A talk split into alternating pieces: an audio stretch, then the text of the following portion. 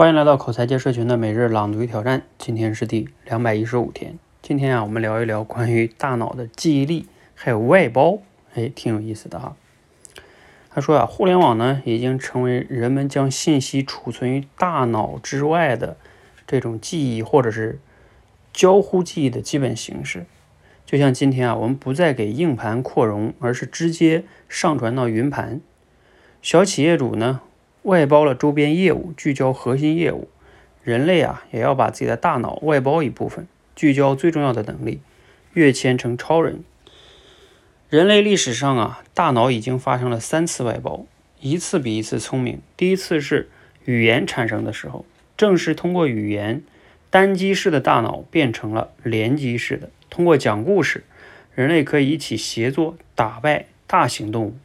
而通过八卦，人类可以走出一百五十人的小圈子，与陌生人协作。《人类简史》一书啊，很详实的解释了这个讲故事让人类进化的概念，并称之为认知革命，其实就是独立思考和工作的外包。这次外包以后啊，人类从个体蛮力走向了群体协作，讲故事成为新技能，随之呢，就是智人打败所有的种群，主宰地球。第二次外包是书写和印刷术的出现，书本极大程度的提高了人的记忆力、思考深度和影响力。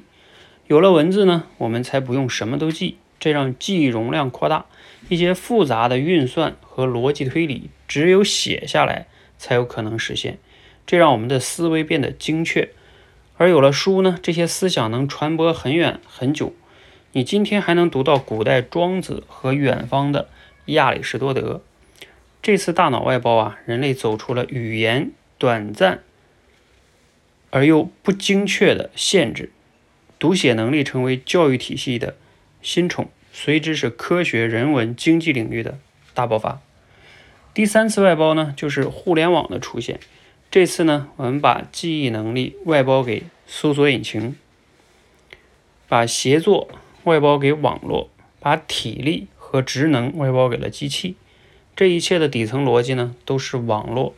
网络提高的不是记忆力，而是到达速度。那些信息在书里面也有，所不同的是拿到信息的速度。当线上搜索的速度比线下快，你就倾向于上网找资料；当发微信比走到隔壁同事面前说话快，你也就选择了网聊工作。如果有一天电脑比人还好使，你就会使用电脑。这一切正在发生。这次外包呢，必然也会有一些技能减弱，而有一些技能呢，则需要百倍增强。大脑不该用来记忆，而是用来观察、思考、创造和影响他人。好，今天素材有点长哈，来自于古典老师的书《跃迁》。读了今天内容呢，有哪些感想哈？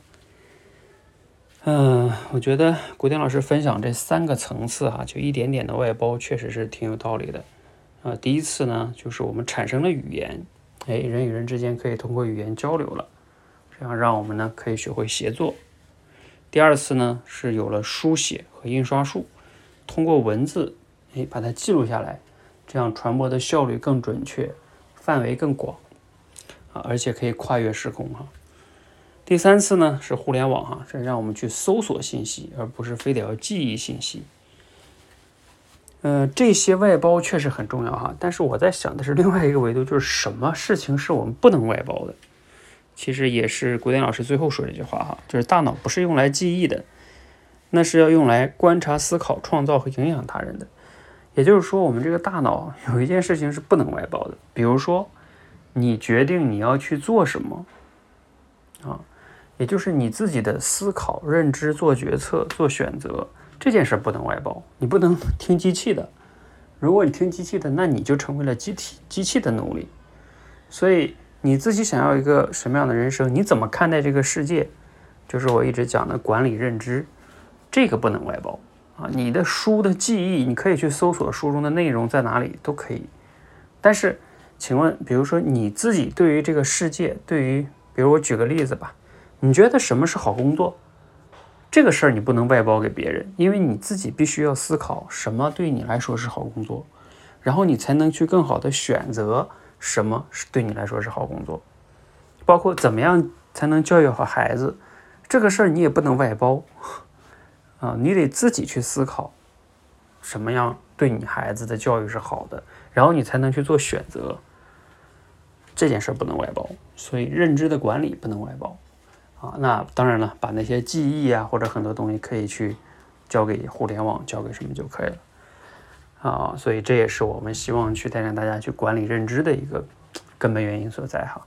好，欢迎和我们一起每日朗读与挑战，持续的输入思考，输出口才会变得更好。谢谢。